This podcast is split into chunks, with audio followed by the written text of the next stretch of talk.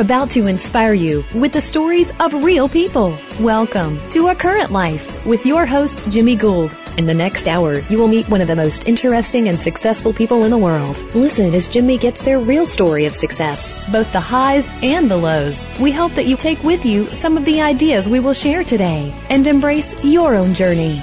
Now, here's Jimmy. Welcome to another edition of A Current Life. I'm your host, Jimmy Gould, and I'm very honored to introduce to you my very personal and special friend and guest this week, Kelci Stringer. Kelci, welcome to A Current Life. Thank you, Jimmy. Thank you for having me.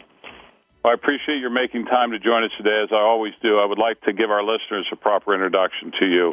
Kelci's journey towards advocacy, education, and prevention of sudden death in sports began on August the 1st, 2001, when her husband, NFL All Pro lineman Korey Stringer, died from the complications of an exertional heat stroke while practicing with the Minnesota Vikings at the age of 27.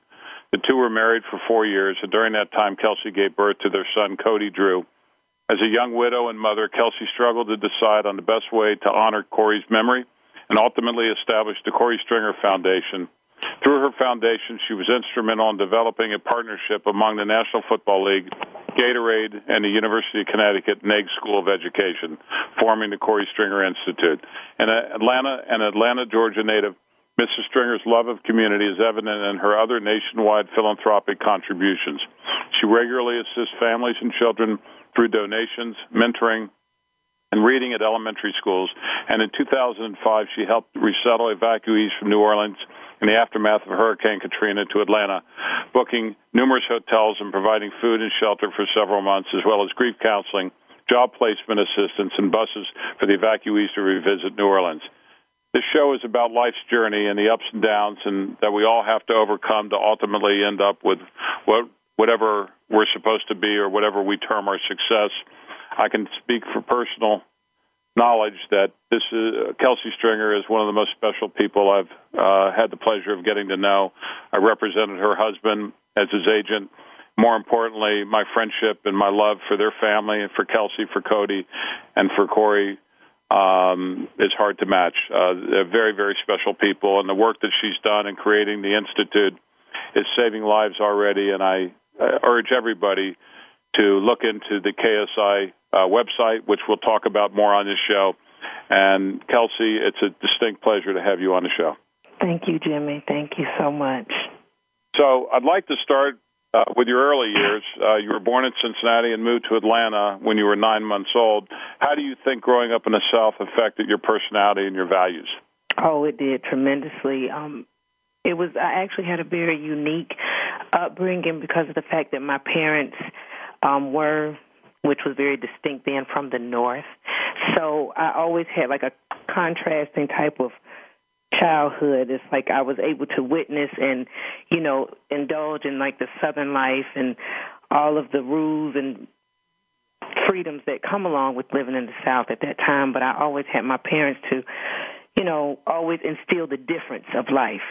You know, so it was just always important that I appreciated the South of you know the struggle of the South, but I always understood a different level of confidence from my parents because they just actually had opportunities growing up that many people in the South didn't have. So I was very fortunate to see both. Well, I know that family is a very big part of your life. Who were your biggest influencers in your life growing up?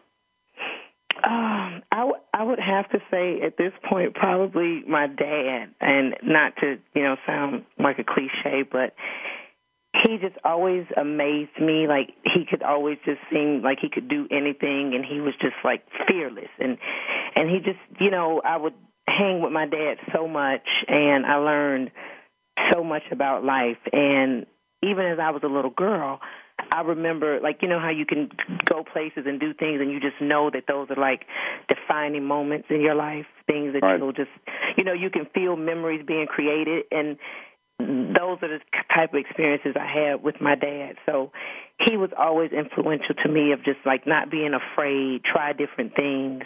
You know, I, I developed a lot of my personality from engaging with people. Like you know, people say I can just like talk to a rock because I can talk to anybody, and and and I think that was just it was enjoyable for me to see him like that. So it influenced me a lot. Was there a particular person or a member of your family that maybe, as you look back, that you wish you'd spent more time getting to know as you were growing up, and if so, why that particular person?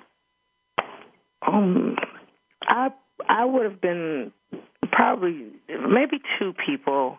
I would have been or taking it more advantage of the time that I spent with my grandmothers both mm-hmm. of them and both of them lived in Cincinnati and when I would visit it would be kind of weird because like one summer I would visit this grandmother and another summer I would visit the other, you know, even though they lived like down the street from each other. So I would have spent more time with them but at the time not knowing how valuable like history is and having an immediate person that can just tell you about their life and and just you know their experiences and just you know their aura and how they just settle into their life. So I would have now that I'm in the place that I am and the age that I am, I would have spent more time with them, as well as probably my sister.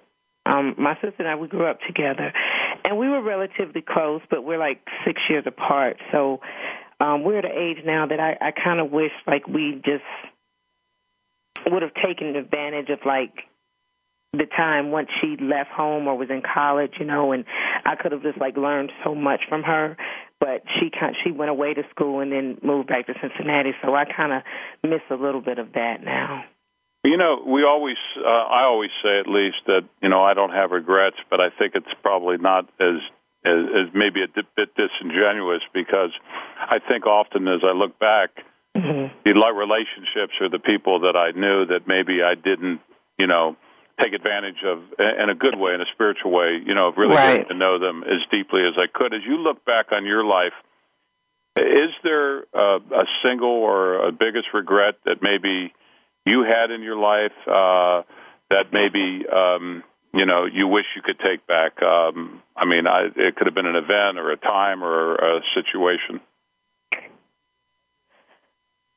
Oh wow, not I don't want to be so quick to say no, but like as you were a- asking me this question, I'm thinking of things, and it's like really no single event could top another. You know, right? I, you know, I hate to to just you know come across just so you know whatever, but I just not really because anything that I think about Jimmy that you know, was a significant moment or a tragic moment. It's such good things come from it, primarily yeah. growth. Yeah. So I can't really say, oh, I wish that totally would not have happened to me because I know that that whatever all the things that have happened to me you know, play a significant factor in who I am and where but I am. It, it made you who you are today. Yeah, so, so I, I can't, I can't.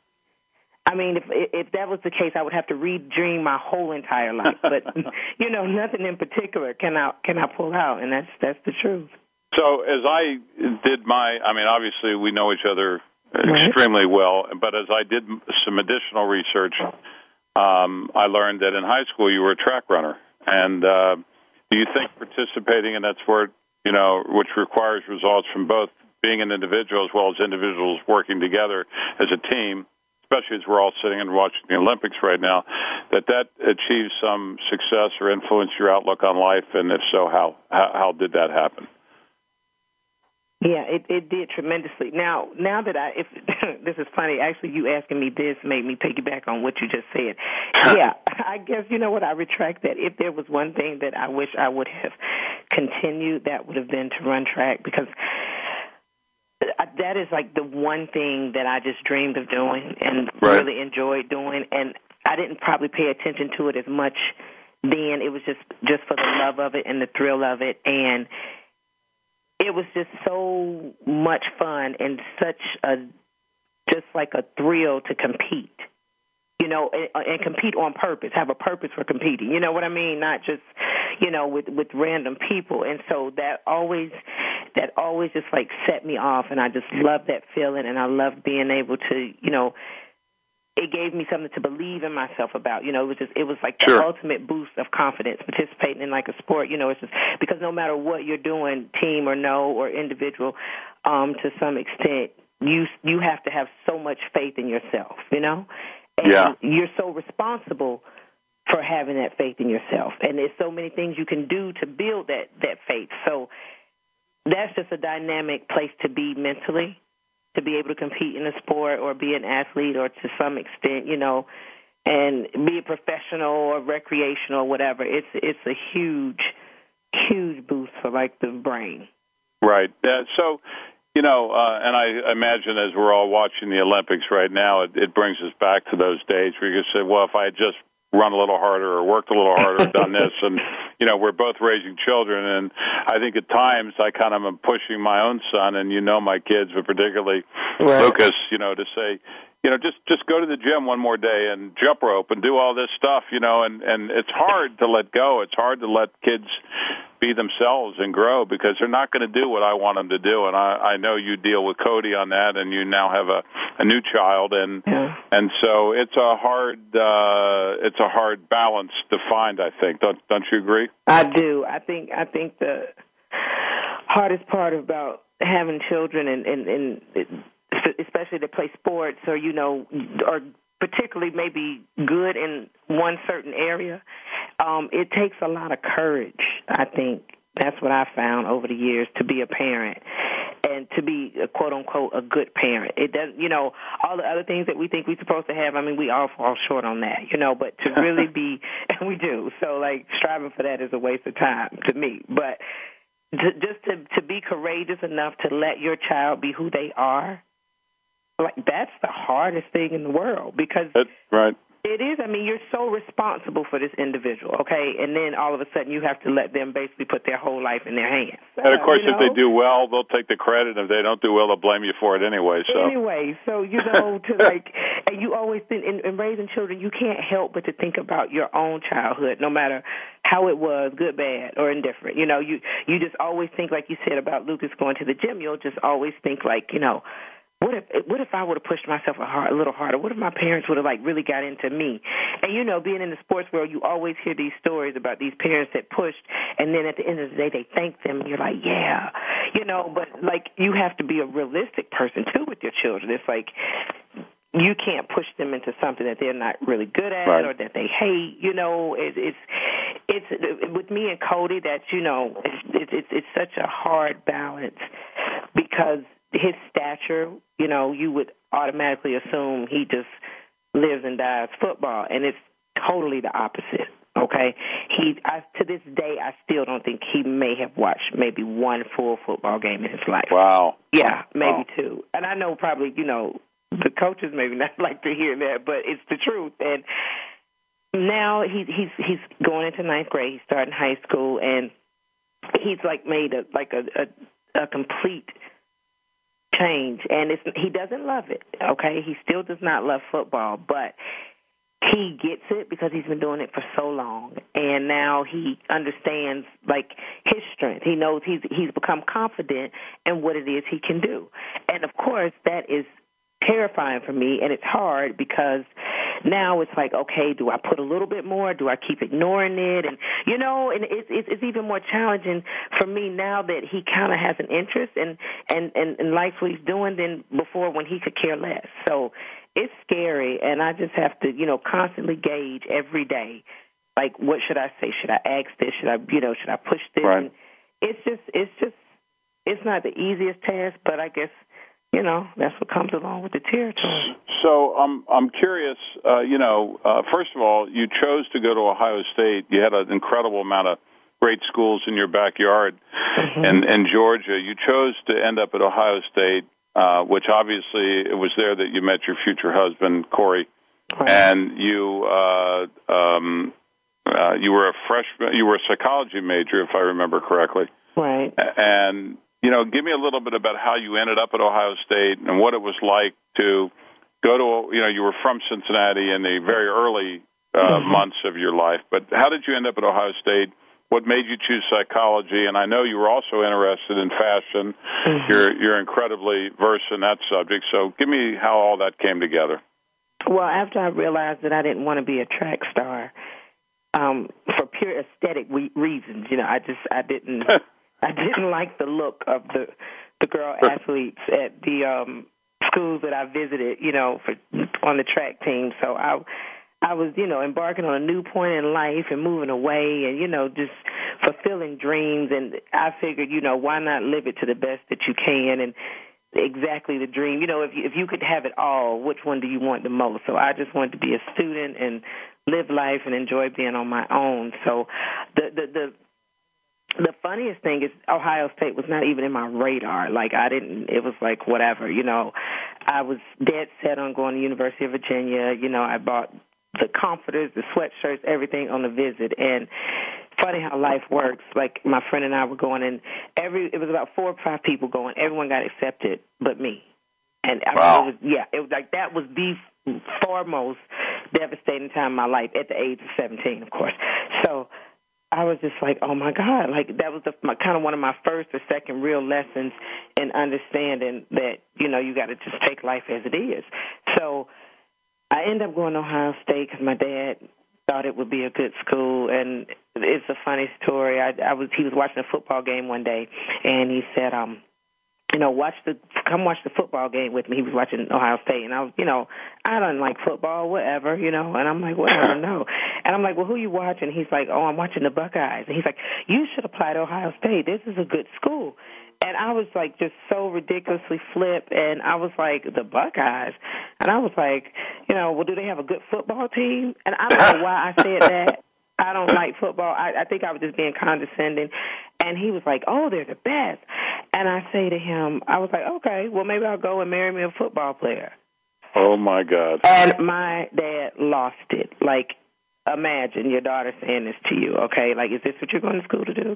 And I just told, like, that was not the cool thing to do then. Maybe I, I could see now. Harold's reaction right now. On oh that God, like he like went off, like the whole tone changed, right? So I was like, well, never mind. Long story short, I end up at Ohio State, and I meet Korey. However, I, I avoided the football team, the basketball team, soccer, lacrosse at all at all costs. Like when I went got there, I you know I dated some random DJ who probably wasn't even in school. You know, just so I wouldn't have anything to do with the athlete because I was so afraid of what my dad had said. So.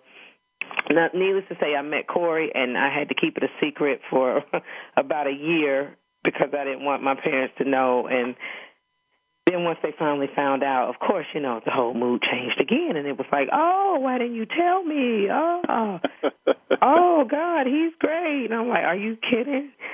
So that's my funny Ohio State story. So well, Korey and when, I used to always laugh about that too. So he it, he went to he came out early from school. Mm-hmm. Um, uh, and was drafted in the first round by the Minnesota Vikings, and you stayed there to finish up your degree. What was uh, what was that like having kind of a long distance relationship with him? And also, uh, you found out soon that you were pregnant with your son Cody. Mm-hmm. And how did your family and you feel about you know having uh, this relationship with a football player and, and the fact that he was such a, a big guy going into the NFL. I mean, uh, there's a lot to that, and obviously you would be raising a son whose father would become very well known in, in an elite sport. Yeah, it was. Well, first and foremost, first and foremost, my parents really liked Korey once they met him, and you know they were comfortable at realizing you know he was a good person, and they really appreciated the fact that he football was not his life, so that made them comfortable in knowing that football wouldn't have to be my life. Because them, you know, any parent raising their child, you never want your child to just become a shadow in anybody's life, you know, no matter what the circumstances. So they were um they were happy about that, that he was a good person and we were good. And um it was it was different. It was it was kind of cute in college, you know, when he left and you know, having a long distance relationship because it's like you always had someone to talk to, you know, and something to look forward to to visit. So it was kind of cute, but at the same time, my goal was not to like graduate school and then go live with Korey. You know, it was it was great. We would we would date. You know, possibly you know we would be boyfriend and girlfriend. But it to me it was like, okay, this is my friend. This is you know fine. I like him. He likes me. But there were no immediate plans like, okay, I'm going here because I want to live my own life. You know, and I felt I was worthy of, you know, all the things that came to me, you know, because I worked hard for those things. So It was it was a it was a big change once I did actually graduate, and then I went to back to Atlanta, and then I ended up getting a job in Minnesota. That was my first job as a buyer, and um sometimes I want to, you know, stick by my guns and insist that, you know, Korey had nothing to do with me going to Minnesota, but you know, you do a lot of things for love. Right. But you know, I think the I think the key to it is always keeping boundaries. You know, keeping you know when you when you're going for something, you're keeping boundaries and and not just pouring your everything into you know the first thing your heart feels. You know, I mean, some people think the opposite. But you, you know, at that time, it's. I mean, let's be realistic. He was a football player. He was a rookie. You know, he was a first round pick. I mean, you know, Korey didn't have that ego, but he was coming into a whole new world, and he was 20 years old for Christ's sake. You know, and it's like. I just felt like how unfair would that be? You know, I know if I worked that hard to get there and, you know, at this certain level in life, I would not just totally want to i mean you know commit my life at the age of 20 or 21 years old you know?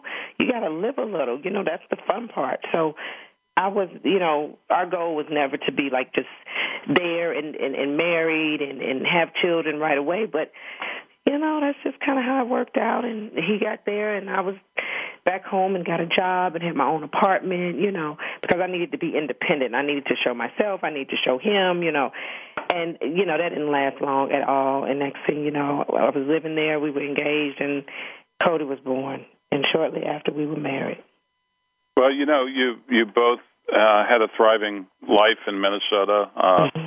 He was um, um, prior to his passing, he was all pro. Um, you uh, Cody was growing up, and I know there were special moments in your relationship and in your life and plans. And 11 years, really to this week, um, mm-hmm. your life was changed forever. Uh, I want to talk a little bit about that and, and really, uh, I guess you know uh, your rea- what happened in, in terms of how did you react when you were told that your husband had passed from exertional heat stroke. Really, 11 years from today, and a lot of this show is really dedicated to the will that you showed, the faith you showed, the the way you came kind of out of the dark, if if you may, to to really giving so much back to life and obviously everything to a degree that you and I, uh, being as close as we are and being as as dedicated as we were to Korey, that uh, the, the tribute of you building the um, the institute in, in honor of him and saving so many other lives. So I want to take you back to that week, as difficult as it was, and ask you what what was your reaction to being told the news that your husband had passed away as being the only NFL player that had ever passed away on the field? Well, it was it was um, not what I expected. I tell you that much. Um, never once. I mean, I, in the beginning when they called me and told me that Korey was in the hospital, they didn't. You know, they just the heat stroke. You know, understanding that we have now, that wasn't. No one explained it that way. It wasn't that you know prevalent. I just kept hearing tidbits about, oh, it was so hot outside, and you know, A, or it was so hot, and B, you know. So I didn't have any information, and I was just really confused, and um I got to I, I I was in Atlanta and I got to Minnesota and um by the time I arrived at the hospital he had already passed away. And it was just it was just I mean it was just it was devastating. It was just it was unbelievable. It was just unbelievable. And it was unbelievable but yet I was not in denial in denial you know? It was it was like as crazy as it sounded is as real as it was Right. So, you know, that's the one time where you don't need to doubt because who plays with that? So it was very clear and it was very concrete and matter of fact and I was just like, wow, okay. And I did, from that moment, Jimmy, I was just like in this space and it was just it was it was a it was a okay space to be in. It was it was not the space that I expected I would have. You know, I, I I did everything in my power to like break down so that I could just release, you know, just the the devastation that I was feeling, you know, but nothing happened, nothing physically, and it was just, you know, a, a spirit took over, and it was, and it just, you know, said, you know, it'll be okay. And I was like, okay, this is good. And you know, from that moment on, you know, I faced like it. It was just like I I, it, I stood still for it seemed like ten minutes. It was probably maybe three seconds, and then from that moment on, it was just like every reason why this happened, every thing that you know can uh, come from this, just start coming at me like one by one, and it was just like so surreal and you know, I mean, from from seeing Korey there dead to to seeing his teammates to trying to get an understanding why to, you know, having to call you and talk with you and you know thinking about Cody and you know it was just it was just crazy. So um shortly, you know, I dealt with it as best as I could. You know, you just I did.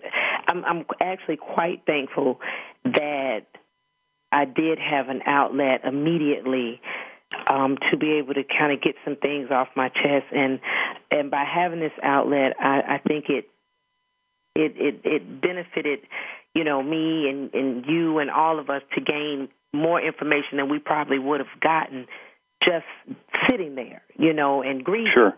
So um, I'm, I'm very appreciative of that. But those things are confirmations that what you know we are doing now with KSI is absolutely why this happened, you know, and it and it may sound a little selfish to say that's the only reason, but for whatever personal reasons that there may be, you know, for myself or Cody or his, you know, his mom, his brother, his family, you know, it can be that, but to actually be able to not allow these deaths to continue to occur, you know, to put out enough energy and enough information to prevent these things from happening, that's like so powerful and it's so divine, you know? It's like what can you do with that but accept it? Well, you know, I'm. Um, we're going to take a break uh, for just a second. We were only going to take one break during the show because uh, I was so honored to have you on the show. This show is brought to you by Smartwater Ohio Midwestern College and AdSpace Mall Network, and they've been gracious enough to allow us to have the show with all, all these breaks. I do want to come back and talk about the fact that you were only 27 years old when all this happened, and I want to talk a little bit about how you know life is for 11 years has obviously you know uh, you've gathered so much information, you've been able to give so much back, and you've been able to make such a tangible difference in so many people's lives with the institute as well as with the knowledge uh, that you gain from this. It it, it is uh, amazing to me because of the kind of human being you are and of what you've been able to take away from this. Uh, uh, I know what the loss meant to me, and I can only imagine what it meant to you and Cody. And I'm grateful to you for for taking up the challenges because I do think, and and as we know, the Korey Stringer Institute at the University of Connecticut has saved uh, many, many kids' lives because they're now so much better prepared and so much better educated. So when we come back, I'd like to talk to you what it was like being 27 at that time, and as you look back, kind of uh, on the situation, what some of the things that stand out. Uh, it's Jimmy Gould with my special guest and dear friend Kelci Stringer. Uh, you're listening to A Current Life. Please stay tuned.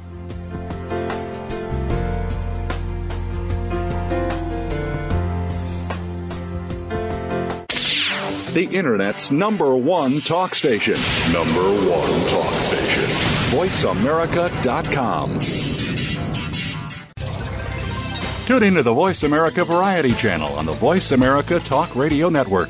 Voice America Variety broadcasts a diverse array of topics reaching a global community. Our experts come from all walks of life, and the topics they discuss are everything from current events, arts and entertainment, leadership, parenting, relationships, self improvement, career advice, and a variety of other topics. Check us out today. You're sure to find something of interest. Voice America Variety. Talk on today's hot topics.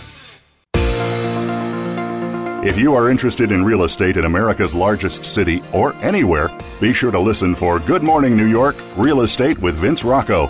Although our focus is on Manhattan and other real estate markets in and around New York City, we'll have plenty of information that will help you successfully buy, sell, and close a transaction no matter where you are in the world. Good morning, New York. Real Estate with Vince Rocco can be heard every Tuesday at 9 a.m. in New York, 6 a.m. Pacific Time on the Voice America Variety Channel. Do you feel like you are alone in a desert? Often we feel alone with no place to turn for help and guidance in our troubles that always seem to be so overwhelming. Stop. Take an hour each week to tune in to Stream in the Desert with Dr. Rita Huang. Dr. Rita will share stories of people just like you, intended for you to find some inspiration in their problems and solutions. The most important thing is that you are not alone. Others have been in the same place. Share some time with us every Sunday morning at 9 a.m. Eastern Time, 6 a.m. Pacific, and on demand on the Voice America Variety Channel. News, opinion, your voice counts. Call toll free 1 866 472 5787. 1 866 472 5787. VoiceAmerica.com.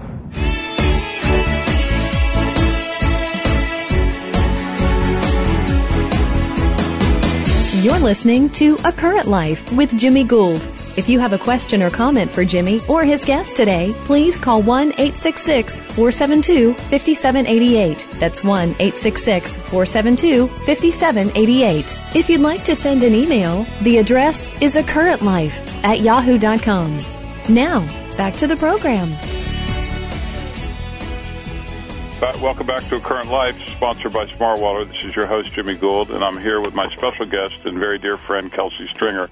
Uh, before the break, um, we were talking about what it was like 11 years ago to this week uh, when Korey passed on the field. Uh, you were 27 years old then when all this happened. Do you think you would have handled the situation differently if you had been older when all this occurred? And if so, how? How would that have been the case? And kind of just some of the one or two things that really, you know, have have changed you throughout all of this because certainly we now know that this is a preventable illness, and, we didn't know that then, and nobody knew that then. And when you look at the camps opening this week, they have you to thank for the fact that they are now not that they are taking water breaks, that they are only doing one a days, that they're everything has changed at the National Football League and probably in most of the colleges and high schools. And your mission has really saved so many lives that we don't even know about. I mean, uh, and your your educational process of how you've taught people that this is a preventable illness. So, going back and looking at yourself when you were 27, when all this happened, is there something that sticks out for you on how you handled it or how you could have handled it differently and kind of where you're at today looking back? Um, I probably am. I don't know. I, I guess I would say that I'm probably a little thankful that it happened when I was, you know, so young because um you know, I, it, when you, at that time, you know, my marriage was relatively new. Cody was a baby, so you know, I was just like kind of ripe for new experiences, if you will. So being able to just take that on, maybe without so much um influence that I know that I, I have now and responsibility. You know, I was it was it, in a way I have to be thankful that at an early set early point in my life I was able to adjust um as good as I could because Cody was young, you know, so it just I was just able to do so many things that I had had not gotten into a habit of, you know, maybe say for 10 or 12 years, you know, where I would have been now. So um I have to look at that as, you know, being something that's good that happened from it. Um I probably would not I wouldn't say that there was like one thing that I would have done different or if I would have carried it about different because you you you only know what you know when it happens, you know. Um I I would have probably wanted to and sometimes maybe still would like to talk with you know some of the people who were actually there that day. You know, I got right. You know, in the beginning I got tidbits, you know, pieces and here and mm-hmm. here, but you know, at that time everything's in your head. It's like you have spidey sense, you know, you're just hearing stuff from everywhere and it's oh God.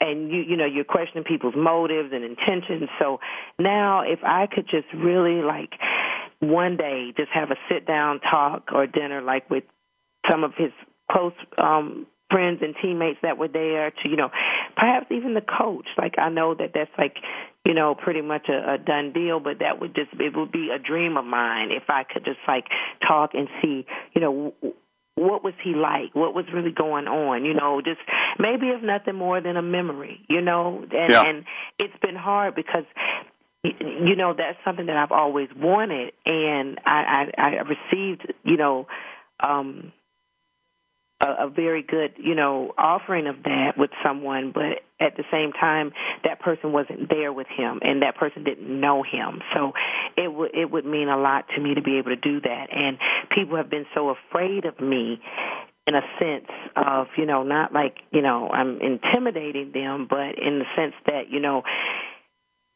I think people have good intentions in their heart, and I think a lot of people felt a lot of sadness, you know, for, Korey leaving on, you know, all throughout the league, all throughout sports, you know. So I know that there are, are you know, people out there that probably, you know, would would have liked to talk to me and would have just, you know, just to be able to console the family, you know, me and a little boy, but just because of all these certain, you know, things you can't do. So that's the only thing that I wish could, have been different and is something that I would have probably made different at this point. You know, you um I think that a lot of that um probably is um not uncommon for people that suffer anything that's as traumatic an event as this was, uh, because they, I would think that would want to know about everything they could possibly know. Mm-hmm. Since they weren't there in that particular situation, I guess would you say it's fair to say that it would really give you unbelievable closure and an understanding of everything, so that you could get comfortable with that because there's so many things that you don't know today that none of us were able to find out really because everybody was so guarded? It would. It really would. And it it would because of the fact that you know we know that people were there. You know, it's it's a different type of hope when that person may have been alone and you yearn for that, but to know that sure. people were there and people that you know you once had contact with, you once talked with and associated with, you know, that that that would bring so much closer just on those relationships alone, you know? No, I understand. Let me let me ask you. You made a comment that um, you said that you felt undeserving of the notoriety you received from Korey's death. What made you feel this way? And you know, um, how did you pull yourself out of that mindset? Um, it's it's a, it's a work in progress. I'll be honest, um, because as time goes by, it does allow me to, you know, just have reflection on the situation more so than actually being in the moment of that situation. So I think that it was very difficult for me at one time because I didn't I didn't reject any of the notoriety as it related to Korey, but I did as it related to me personally, and it just I I, I just felt so undeserving of it in a sense of not necessarily there being any type of you know low self esteem on my part, but I just felt like I didn't need any of this energy. We should put all of this to Korey. You know, we should put all of this to gaining information. We should put all of this. You know, that that was like seriously the way I took it. So it was, it was, it was almost uncomfortable. You know, for for people to be interested in talking to me, even though they did want to know about Korey. But it, you know, it just after a while, it just seemed very I don't know. It, it was it was it just didn't seem as authentic as you know maybe it did in the first week or two, and I just felt you know honestly there was a time when I just I felt so ashamed at one point like ah you know this is this is something that I didn't I didn't want to happen. This is something that you don't want anybody to go through, and it's being exposed so much, and you're constantly being reminded of this, and it's just it's not a it's not a very proud feeling, you know, to to you, you know what I mean? It's, it's just it's not, and it's but at the same time, I knew that I was not doing. It wasn't about me, and I wasn't doing it for myself. So that's what made me be able to continue on and and and you know just like keep my eyes on the prize and stay focused and and do what I know I was told to do for you know having gone through this tragedy. When you when you you've talked often in your interviews and when you've talked uh, to various people and you've talked about the dark moment right before the light where you realized that you needed to pull yourself up mm. and do something to change the world. Do you mind talking a little bit about that with our listeners? Uh, because it was really that moment that, in my opinion, allowed you to really develop the opportunity to change the world in the form of the founding of the Korey Stringer Institute, mm-hmm. and and also find your own place in in the world from such a, a, a, a what I call a painful event to where you took yourself out of a very rare position that you were put in through no fault of your own mm-hmm. and able to do so much good for the world and continue to do that. I'm curious if you can talk about that moment, you know, when you kind of fell to your knees in your closet and what life hit you at that moment. Um, yeah, it actually was uh, right. It was like the next day that um, a young player had died um, from practicing in the heat, and it was like every time someone would die, which is like you know, it's been just like a ridiculous amount of deaths per right. year. So this particular day, I got a phone call from someone and said, "Oh, did you see that? You know, this kid died?" And I would always think, and even at that moment, I would think like, I was like, yeah, I saw, and I would always think like, why do people tell me this? Why are they telling me? You know, it just, and they weren't, they were being considerate, but it was like almost like they were reporting this to me, like you need to know this, and I was just like, why? I mean, I felt like Korey's death was pretty much isolated to, you know, you know, me and his family and whoever else was touched by it, but not a very, you know, public thing, even though it was. And I just felt like, well, why are you telling me? And then at that moment, it was, it was, it was immediate. It was like God said to me, and well, I said to myself, I said, somebody got to do something about this. This is ridiculous. And God was like, it's you. And it was like, oh, okay, well, that, yeah, yeah, get it. Okay, that was simple, right? And from that moment, it was just like I was so blessed to have every everything was like already in place. So so you see when I say like certain things that you go through in life you wouldn't want to change because if you right. change them the way that things come to you it who says it, it would work out the same way you know and so you i just i'm thankful for the fact that you know we had we had worked with Doug, you know, or Doug had worked with us rather, and he was just, uh, just instrumental of already like being there. And you know that this is is something that I wanted to do. I didn't really know how I was going to do it, um, how I was going to build a, a foundation, how I was going to have an institute. I just knew that I could use at least the the the power of the media that those those vessels, you know, they were there for me to be able to use and get this message out. But it took time. It took a lot of time. And you know, when you're going through things that that are destined to be great, you never really see that as you're working through it day to day. And and the funny thing is like, you know, the world never really shows you the struggle. They just show you, you know, a, a glimpse of the journey and then it's like the success.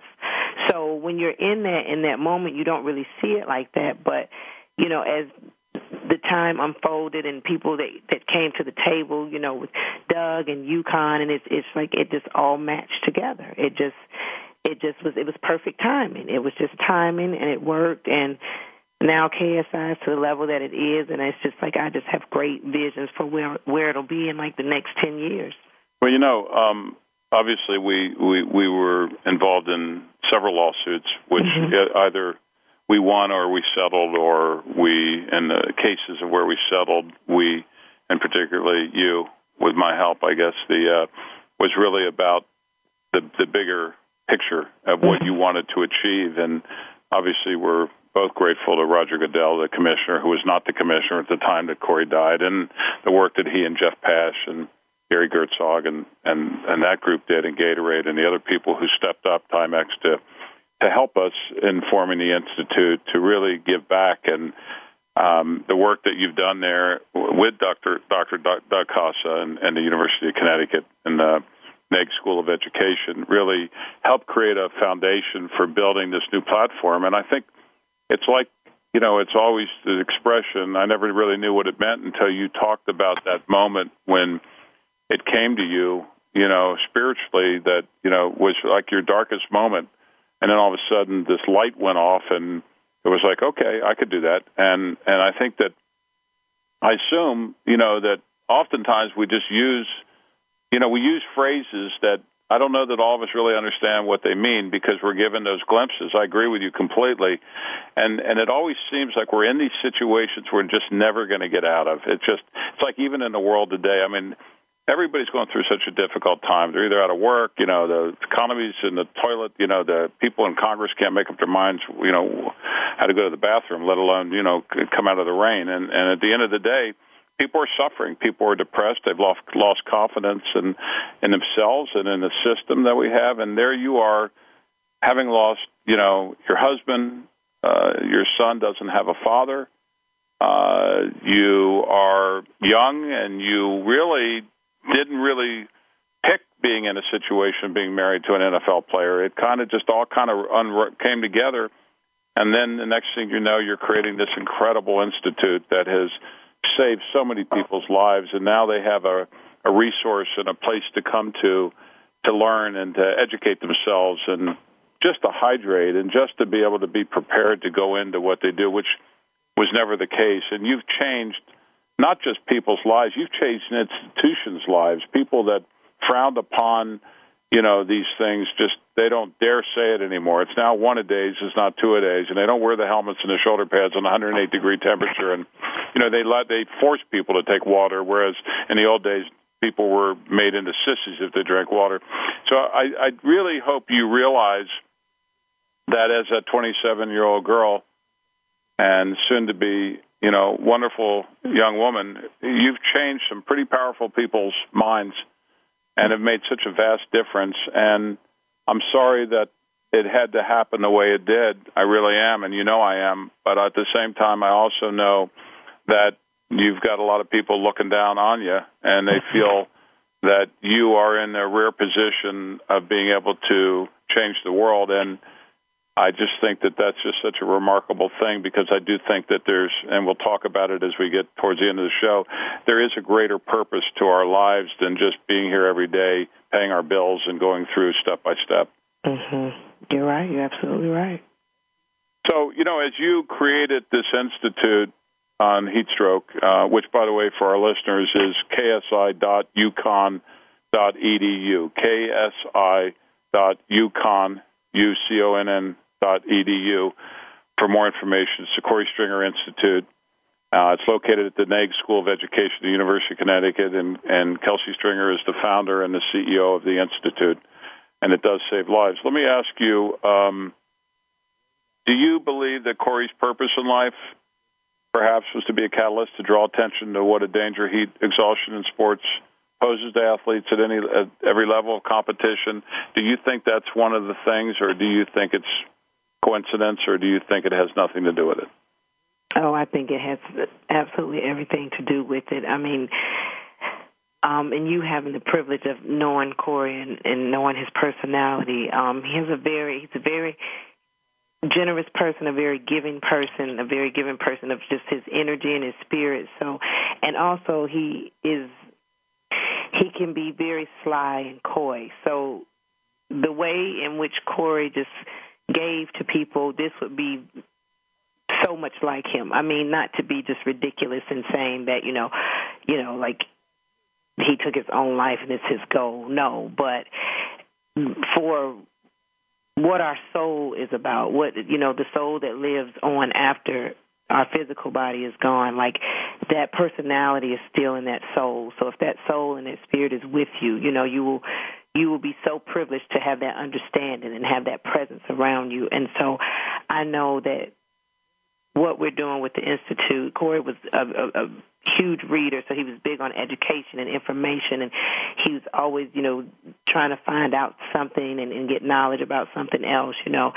So I know for a fact that this is something that, you know, he's happy about. He he's he's he's excited, you know, that we're educating people because that was a big thing to him. So with the institute now, the way that it is and the way that it's structured is so so and you know this is so amazing. I mean, we couldn't have better people you know, on our team, on our staff, and it's it's really an honor to have, you know, the NFL and Gatorade and Timex. I mean, to acknowledge that, you know, to because these these, these are these are companies that have been in existence for so long before any of this, you know, came to the light or was even occurring on such a consistent basis, you know. So for them to get that, and not saying that, you know, we provided the we were the first people to provide them with this information but for them to have that and get behind us that is that is truly you know powerful so I'm so thankful where KSI is right now. I mean, you, you know, we've changed the laws in several states now. I think a little,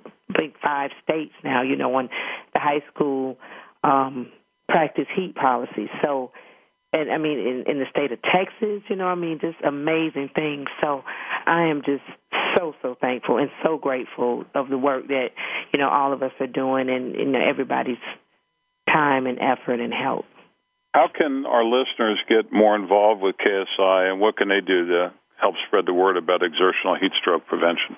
Uh, well, what they can do is, of course, as you said, you know, they can go to ksi.uconn.edu, and I, I would encourage um, everyone if they have, a, you know, any questions or um, think that they may need information um, to, to go to our site and read through our site. There's great information there talking about, um, you know, our purpose and our mission, you know, which is, of course, you know, provide assistance and resources, you know, for preventing sudden, sudden death in sport. This is something that we, we know for a fact does not have to um, result in a fatality. And, um, you know, our goal is just to provide needs to not just the athletes, but you know, people that are physical, the people that supervise them and care over them. So anyone, any of the listeners out there, if they're involved in this or they have children that are, we encourage you to visit our site for great information that you know you might not have known otherwise. So, in all that you've experienced, what advice would you say is the most important that people remember each and every day?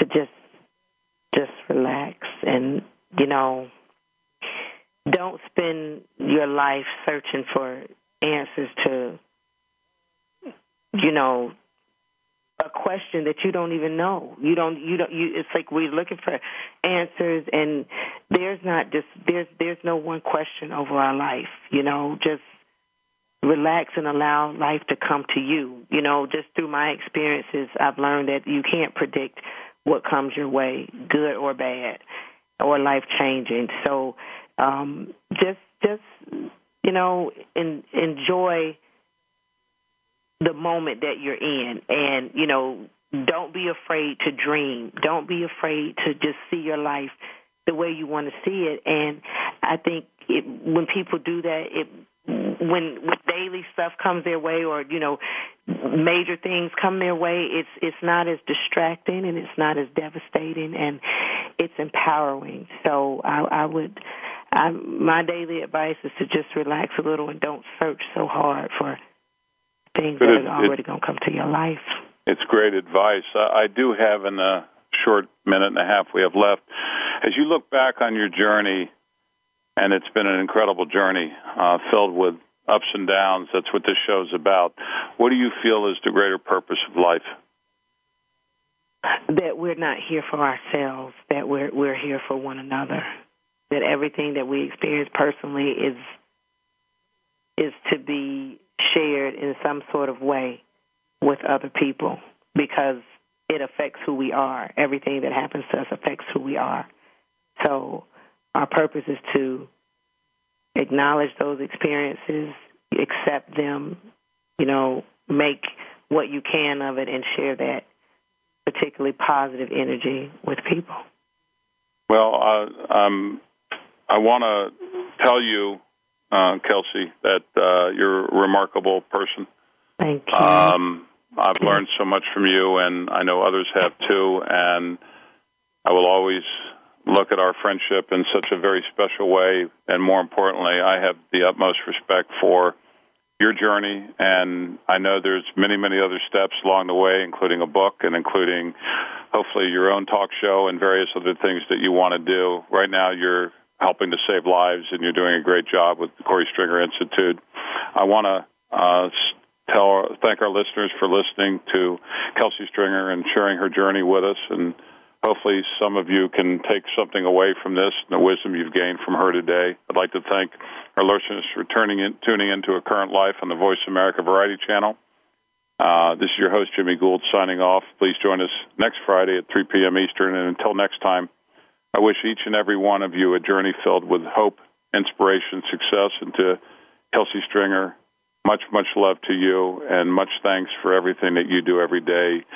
Uh, I uh, am honored by your friendship and I'm honored by our relationship. And I not only miss, but I'm honored by the fact that I had the opportunity to represent Korey Stringer. Thank you so much for being on the show. Thanks again for joining us for A Current Life on the Voice America Variety Channel. Please tune in to another great program with your host, Jimmy Gould, next Friday at 3 p.m. Eastern Time and 12 noon Pacific Time. We'll see you next week.